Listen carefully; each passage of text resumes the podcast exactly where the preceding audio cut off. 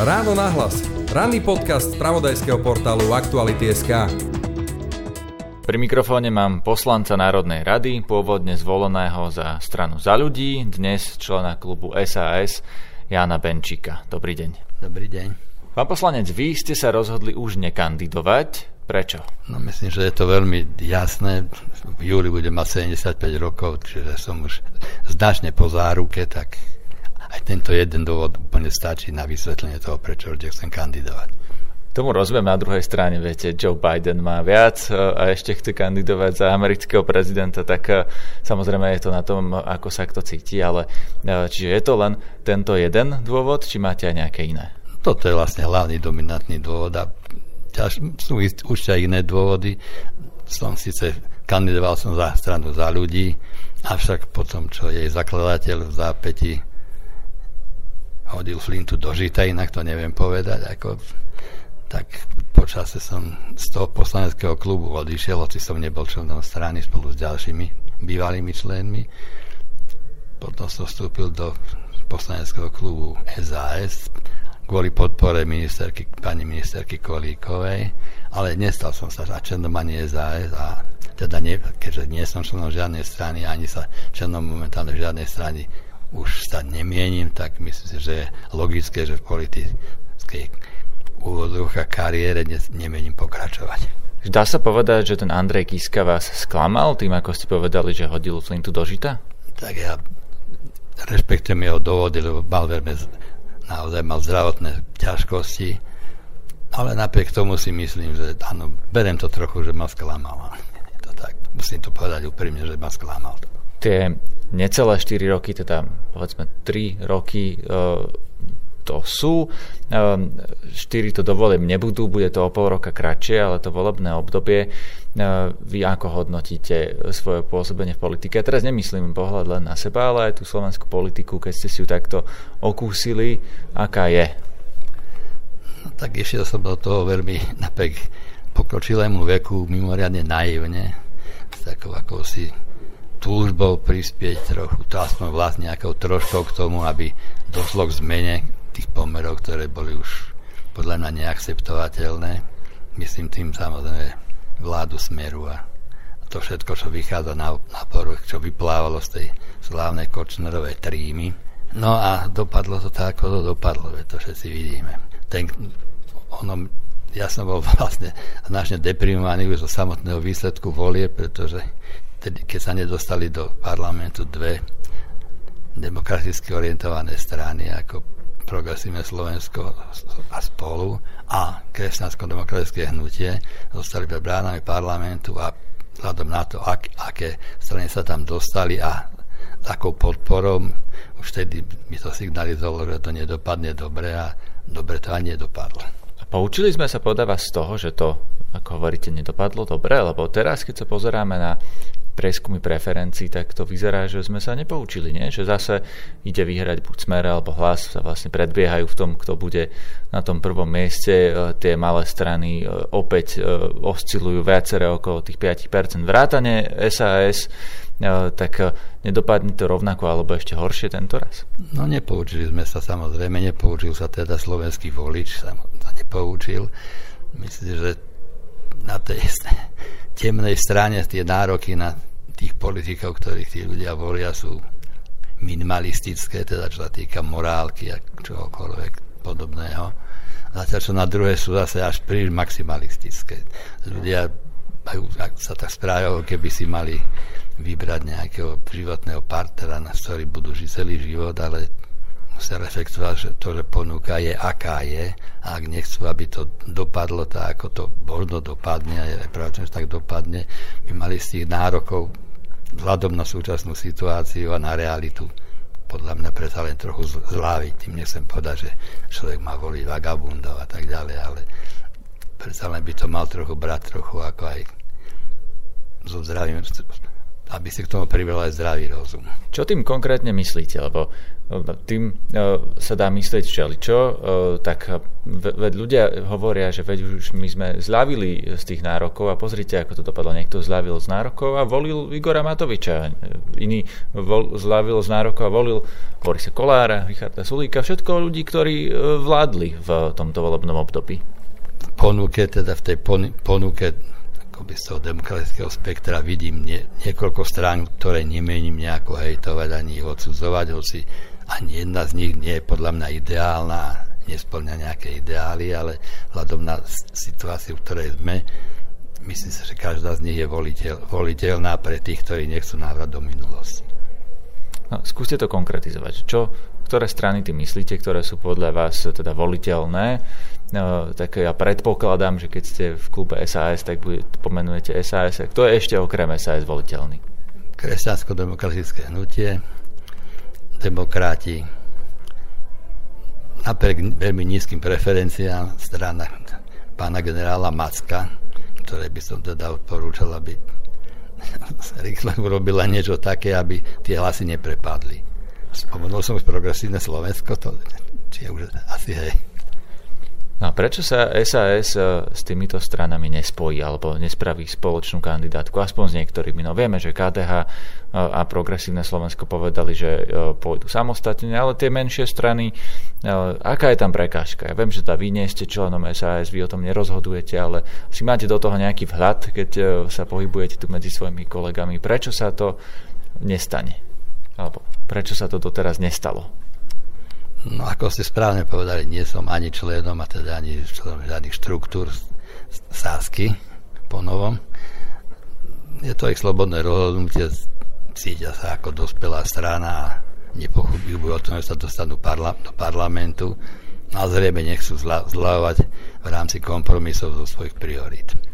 Ak by som sa vrátil k tomu, že prečo v politike už nepokračujete, tak by ste mi povedali teda, že pre vysoký vek, ale ja sa chcem spýtať, či to nie je trochu aj tým, či vás neodradili všetky tie aktivity e, vašich oponentov a teda e, tu treba si povedať, že vy sa dlho zaoberáte extrémistami, vy ich e, na internete zverejňujete napríklad ich fotky, ktoré možno nechcú, aby e, boli zverejnené. E, ja neviem, že čo majú pod tričkom, aké tetovania hákových krížov a iných deonacistických symbolov a podobné veci možno vidieť na vašom Facebooku. No a oni vám to vracajú, boli vám búchať na dvere, e, všelijaké veci teda o vás rozprávajú toto nie je e, medzi tými faktormi, pre ktoré ste sa rozhodli e, už ďalej nepokračovať v politike? To určite nie, pretože všetky to, tieto veci sa odohrávali aj predtým, ako som teda do tej politiky sa dostal a určite budú pokračovať aj potom, potom keď už prestanem byť politikom v vodzovkách a veď oni sa na to aj priam tečia, pretože to berú tak, že sa teraz mám nejakú mimoriadnú ochranu, čo nie je pravda samozrejme a že potom to akože vynáradia, tak uvidíme. Takže vy sa bojíte toho, čo príde potom, alebo sa toho nebojíte, alebo čakáte, že teda niekto na vás zautočí, alebo ako si to mám vysvetliť, toto vaše, tak uvidíme. Nie, ne, neboj, ne, nebojím sa. Ja to, sem do parlamentu dochádzam, ne, nechodím, nemám ani vlastné auto, tak chodím verejnou dopravou, vlákmi, autobusmi a MHD. A nestretol som sa ani raz s jediným nejakým incidentom, že ma bol postihol okrem nejakého toho kedysi pokrikovania tam pri stanici nejakého človeka, ale inak a ako som zistil, dvakrát ma kto si odfotil niekde v autobuse či v trolejbuse, no a vyťal slavne to tam dal si na Facebook, ale možno, že to je jeden práve z tých, ktorí predtým vypisovali, že keby som ho stretol, tak čo všetko s ním urobím. No. Takže oni sú väčší hrdinovia na tom Facebooku, e, v realite sa ich vlastne nemáme báť, lebo to je potom dosť v rozpore s tým, že vlastne sa stávajú aj nejaké fyzické útoky, a teda ne, nehovorím o e, vás, ale no, že tak od vraždy Daniela Tupeho aj ešte predtým sme si vedomi toho, že aj takáto hrozba tu existuje. No existuje samozrejme, no ale čo zostáva tým, ktorí sú takýmto terčom, vašim kolegom mnohým alebo kolegyňam, keď sú im adresované nepredstaviteľné hrubé ako vyhrážky, keby, keby to brali teda ako tak plne vážne, že to je, to je to, čo ich môže reálne v každej minúte postihnúť, tak by sa nemohli vykonávať ani novinárskú profesiu, by nemohli pomaly výjsť domu, by som povedal. No, tak tá, tá hrozba tu pri to, tom náraste tej nejakej zloby a tej nenávisti, ktorá sa šíri na sociálnych sieťach, kde si v tých skupinách nejakých tí ľudia navzájom tak vyhecujú, že sa, tromfnú, sa tromfujú v tom, kto tam napíše nejakú horšiu urážku, vulgárnejšiu alebo nejakú vyhrážku, že čo všetko s tým alebo s tou by bolo treba urobiť, ale čo by on urobil kon- konkrétne tak áno, väčšinou to skončí tak, ako som povedal, že má niekto odfotí niekde v MHD a dá to víťazoslavne niekde na sociálnu sieť. Ale nik, nikdy, nikde nie je napísané, nikdy nie je vylúšené, že sa nestane aj to, čo sa stalo obetiam vraha pri teplárni. Tá záruka tu nie je jednoznačná. Takže Odkiaľ podľa vás toto vychádza? Vy ste povedali, že teda to zlo nenávisť, alebo teda taká nejaká zloba, myslím, že tak ste to formulovali. Uh, je to tak, že to vytvárajú aj politici, alebo politici len už uh, reagujú ako keby na to, že je taká objednávka v spoločnosti. Inými slovami, keď toto vykrikuje Mazurek, on to zlo tvorí, alebo iba reaguje na to, že vlastne v spoločnosti, možno historicky na Slovensku, sú tu také prúdy, kde ľudia naozaj prahnú po tej nenávisti a on im len dáva to, čo tí ľudia chcú a preto ho volia. Myslím, myslím, že sú to spojené nádoby a ťažko povedať, to je to, ist taká istá otázka, akože čo bolo skôr, či vajce, či sliepka.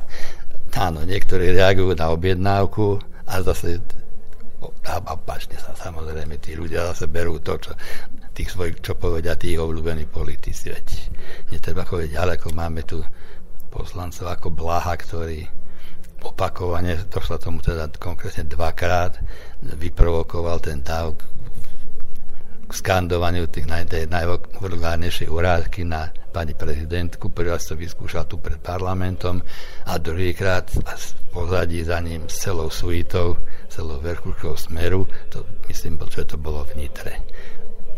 No a tie reakcie spoločnosti sú aké? Popularita pána Blahu zrejme ešte stúpla.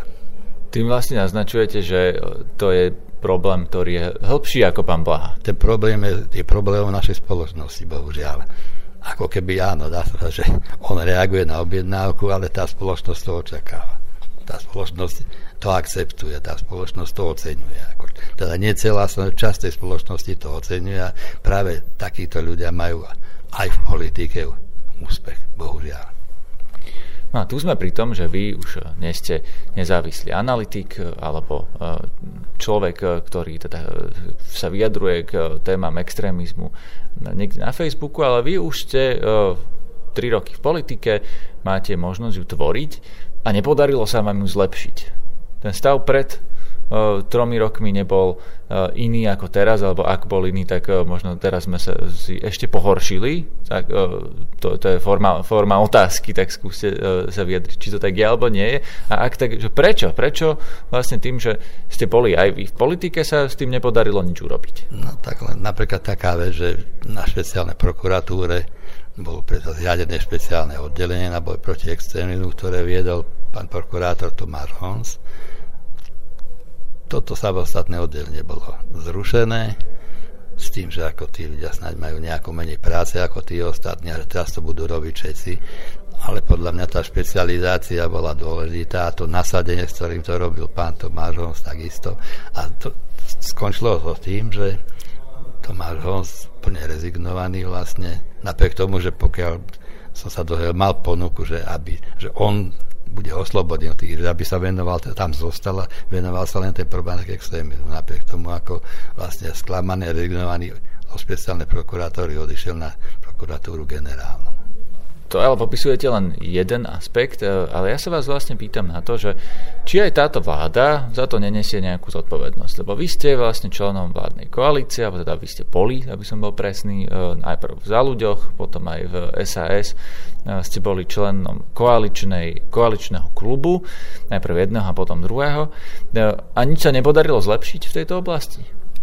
No, obávam sa, že sa veľmi, veľmi toho veľa zlepšiť nepodarilo, hoci práve táto vláda, musím na jej obranu povedať, niektorí ministri zriadiť na svojich ministerstvách oddelenia, ktoré, mali, ktoré bojovali a bojujú proti šíreniu nepravdivých správ a hoaxov, ktoré sú tiež zdrojom toho napätia spoločnosti ktoré vytvárajú, vytvárajú podhubie pre extremistické názory neraz. No len, len to je tak, že tie oddelenia majú počet ľudí, ktorí tam sú, sa strátajú v jednotkách, zatiaľ čo tá scéna konšpiračná, ktorá tu vyrástla, nie je teda len autenticky slovenská, je tu v rámci hybridnej vody, vieme, že tu pôsobia pôsobí na to masívne zahraničie a nemusíme menovať krajinu, je na nás jasné, ktorá krajina to je. To konšpiračné podobie je natoľko silné, že títo ľudia jednoducho ten boj s tým nejak nezvládajú. No, tomu rozumiem, ale opäť, vy ste boli pri moci, lebo vaše strany, ktorých vy ste, e, ktorých, ktoré vy reprezentujete, alebo ste reprezentovali, tak mali ministerku spravodlivosti, pani Kolíkovú napríklad, ktorá mohla niečo spraviť so systémom spravodlivosti na Slovensku. Boli ste e, v koalícii, ktorá mala vlastne všetku moc, tak e, prečo sa s tým nepodarilo nič urobiť? Tak prostredie, ako je prostredie spravodlivosti, tvoria nie, nie, nejaký abstraktný pojem, sú, je to súbor ľudí, ktorí v ňom pôsobia ak teda rátame orgány činné v trestnom konaní, prokuratúru a súdnictvo.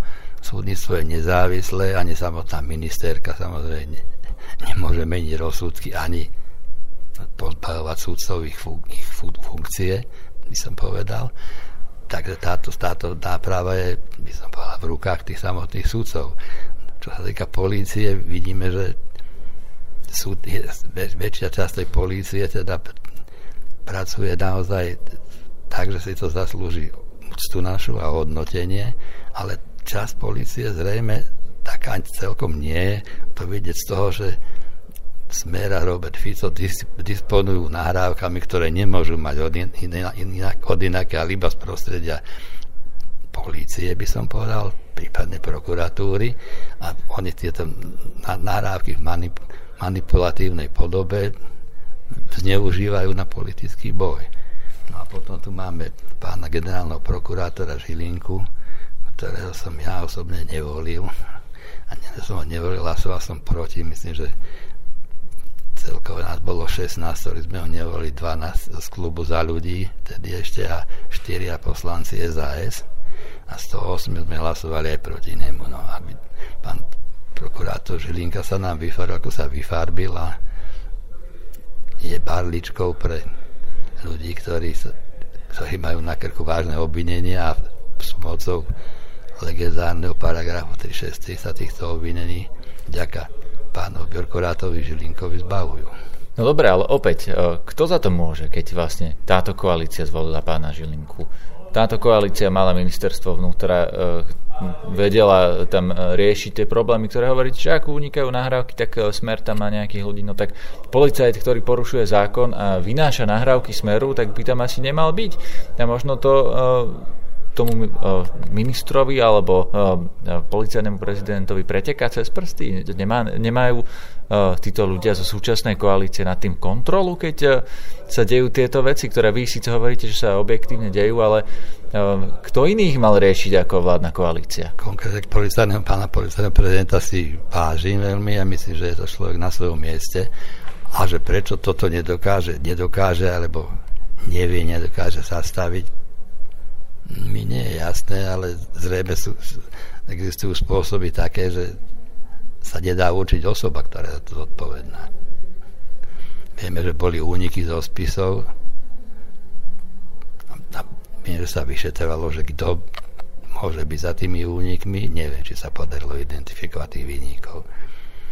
Ale vieme aj to, že časť policie, teda veď bola tá známa, akože vojna v policie, inšpekcia, inšpekcia policajná zatkla vyšet, renovaných vyšetrovateľov a nie len pán Fico, ale aj predseda Národnej rady vtedy hovoril o tzv. čurilovskej mafii. No tak potom sa vaša otázka, že kto za to môže, no ak teda vplyvná strana vládnej koalície takto označuje tých, ktorí v polícii robia statočne a poriadne svoju správu, svoju prácu, označuje takýmito prílaskami, tak odpovede myslím si dosť jasná, že kto za to môže. A vy ste s tým nevedeli nič urobiť, lebo uh, tak uh, neviem sa vžiť do pozície poslanca, ktorý teda sedí v Národnej rade, ale keď stretnete Borisa Kolára niekde na chodbe Národnej rady, tak uh, vy mu neviete povedať, že počuj Boris, sa toto robíš prečo? Alebo že uh, škodíš tým Slovensku, ak si to myslíte? Takže všetci vieme, aké boli vzťahy, aké sú mocenské pozície ľudí boli v vládnej koalícii a vieme, vďaka čomu pán Boris Kolár mohol robiť to, čo, čo robil a vďaka čo, čo môže robiť. No. Vieme, že tu bol istý, istý pán, ktorý bol postupne premiérom, potom ministrom a teraz je poslancom a vlastne on, on začal na, úplne na úvod, keď sa dostala vláda, označil svojho najbližšieho partnera, pána Borisa Kolára nikdy ako žiadne veci mu ako nevytýkal de facto. Pokiaľ došlo k nejakému podobnému excesu, ako som spomínal. On mal iných nepriateľov. No, to vidíme, alebo videli sme, že teda pán e, Igor Matovič a pán Sulik sa tu nejakým spôsobom hádali celé volebné obdobie, veď nakoniec sa odišla z koalície. Eh, no a ten, kto na to doplatil preferenčne, je Igor Matovič, pretože spadol z 25% na eh, hranicu zvoliteľnosti. Čím to podľa vás je, že na to nedoplatil Boris Kolár, o ktorom vy hovoríte, že on bol tiež ten eh, deštruktívny prvok a jeho preferencie neklesajú? Pán Kolár má zrejme voličov, ktorým takéto veci nevadia.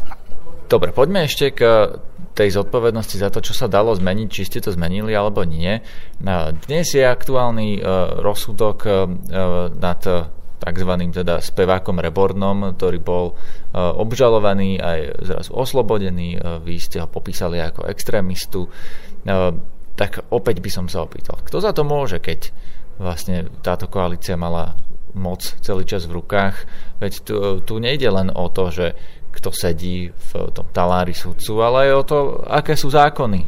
Tak teraz prvý raz bol s vami úplne absolútne nesúhlasiť, pretože na toto nemôže ani koalícia, ani opozícia, toto je, bolo v rukách súdov, už teraz konkrétne súdov, pretože Jaroslav Rebor Pagáč bol pravoplatne, no nepravoplatne odsúdený špecializovaným trestným súdom na 4 roky na tvrdo Najvyšší súd tento po jeho odvolaní Najvyšší súd tento rozsudok zrušil a práve dnes následne ho oslobodil z obžaloby aj špecializovaný trestný súd. Takže celá vec bola už len a jedne v rukách súdcov, ktorí pojednávali na špecializovanom a na najvyššom súde. A to jednoducho nemôže ovplyvniť nikto, pretože súdnictvo je celkom správne ako treťou nezávislou mocou v štáte. Tomu samozrejme Tomu rozumiem, ale e, veď e, súd posudzuje, či ten človek naplnil nejakú skutkovú podstatu trestného činu a tá je definovaná v trestnom zákone a trestný zákon schváluje parlament a teda aj vy, aj pani Koliková ho modifikovala, inovovala, to samozrejme prešlo parlamentom. Takže to, čo je trestné a čo nie je trestné, definujete v prvom rade vy ako parlament a až v druhom rade ten súd, ktorý to aplikuje na konkrétny prípad. No, tak si povedzme, že napríklad tu bol rozsudok nad Marianom Kotlevom, ktorého prvostupňový súd, špecializovaný trestný súd odsúdil na 4 roky a 4 mesiace väzenia na tvrdo podľa tých paragrafov a podľa tých istých paragrafov ho najvyšší súd, súd tento rozsudok zrušil a dal mu polročnú podmienku, pokiaľ sa pamätám. No to je pre mňa skutočne teda ne, priam nepochopiteľné, pretože poznám rozsudky trestného súdu alebo iných súdov, týkajú sa extrémizmu, kde takým tým lokálnym agronáckom za to, že niek- niekde opity lovali, alebo čo si zreli na Facebooku, ale inak sú to neznámi ľudia ako Nover, ľudia, ktorí nepozná nikto a ktorí nič neznamená, nemajú žiadny politický vplyv, dostali sa tiež podmienečné a treba z nárok alebo na dva roky za, za takéto veci. Ja teraz nechcem znižovať to, že nemali byť potestaní, ale ak teda špičkový predstaviteľ extremistickej scény, ktorý sa pomaly 20 ročia angažuje politicky, tam pán sudca Najvyššieho súdu povie, že podľa neho teda ten pol rok stačí na jeho prevýchov. Tak to už potom nie o tom o paragrafe, pretože podľa toho istého paragrafu bol odsúdený na 4 roky na tvrdo a potom dostal podmienku na pol roka na pol roka, ale to závisí od toho, kto ten konkrétny paragraf aplikuje. No áno, ale aj e, ten súd má vlastne nejaké hranice. Má spodnú hranicu, má hornú hranicu, môže ju e, zvýšiť, alebo teda e, väčšinou asi znížiť e, v prípadoch, ktoré sú vymedzené zákonom a tie zákony držíte v rukách vy. Preto moja otázka stále je, že e, čo ste robili celé to volebné obdobie, keď vlastne teraz na jeho konci konštatujete, že e, neviete to pochopiť, či ako ste to, eh, ako ste to formulovali, že to je pre vás nepochopiteľné. To je opäť vec, ako vy to státe tak, ako, že mňa nudíte ako vyviňovať seba alebo ostatných ľudí ako z vládnej koalície, ale to je tá otázka úplne zle postavená, pretože každý paragraf, každý ten každý ten to má určité rozpetie, že od do, no, tak a v, v tom práve je, je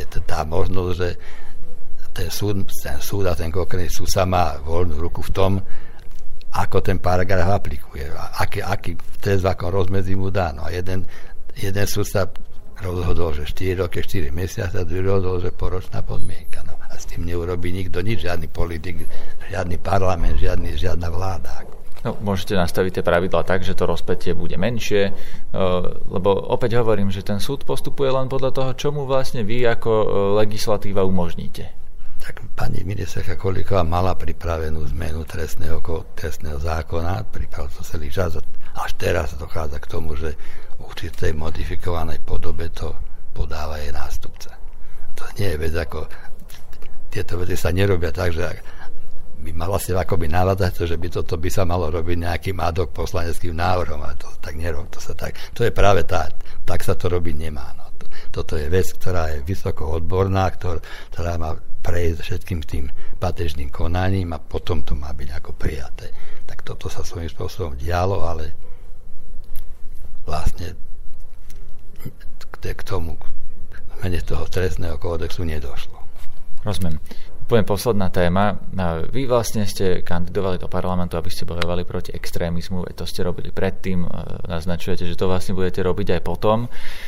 Kto všetko sú podľa vás extrémisti a čo ich definuje?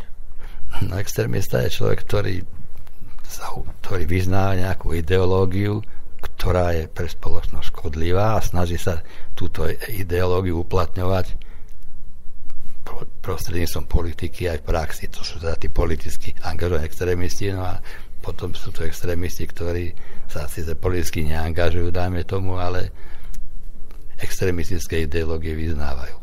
Že si teda za extrémistické považujem teda ideológie ako fašizmus, nacizm, neonacizmus a komunizmus.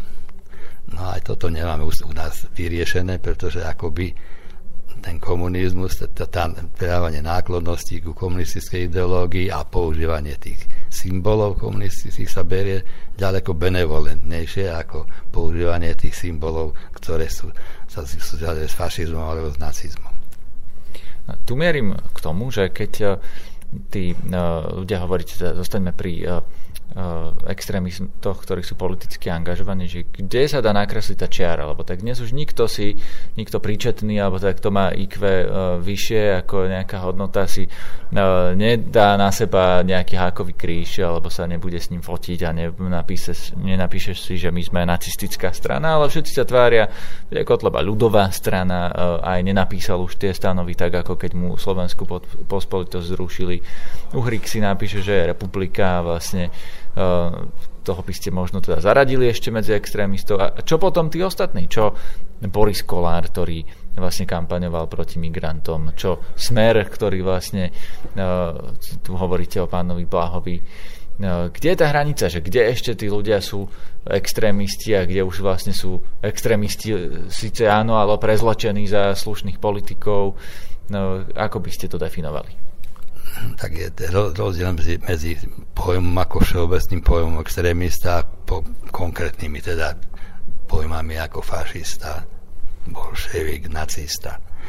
Áno, aj v Národnej rade sú poslanci, ktorí sa dostali na, do parlamentu na kandidátke Kotlebovej strany a možno o nich nemôžeme v plnej miere hovoriť ako o, na, o nacistoch ani ako fašistoch, hoci niektoré ich prejavy tu tieto definície naplňajú. Ale v iných oblastiach tak sa k tejto ideológii totalitnej nehlásia. Ako No tak, ale potom sú alebo nie sú fašisti, alebo teda sú extrémisti alebo nie sú extrémisti. Lebo na tom e, sa zjavne nezhodnú aj, ja neviem, Boris Kolár, ktorý hovorí o Tarabovcoch, že nie sú fašisti podľa neho, len teda takí tvrdí kresťania.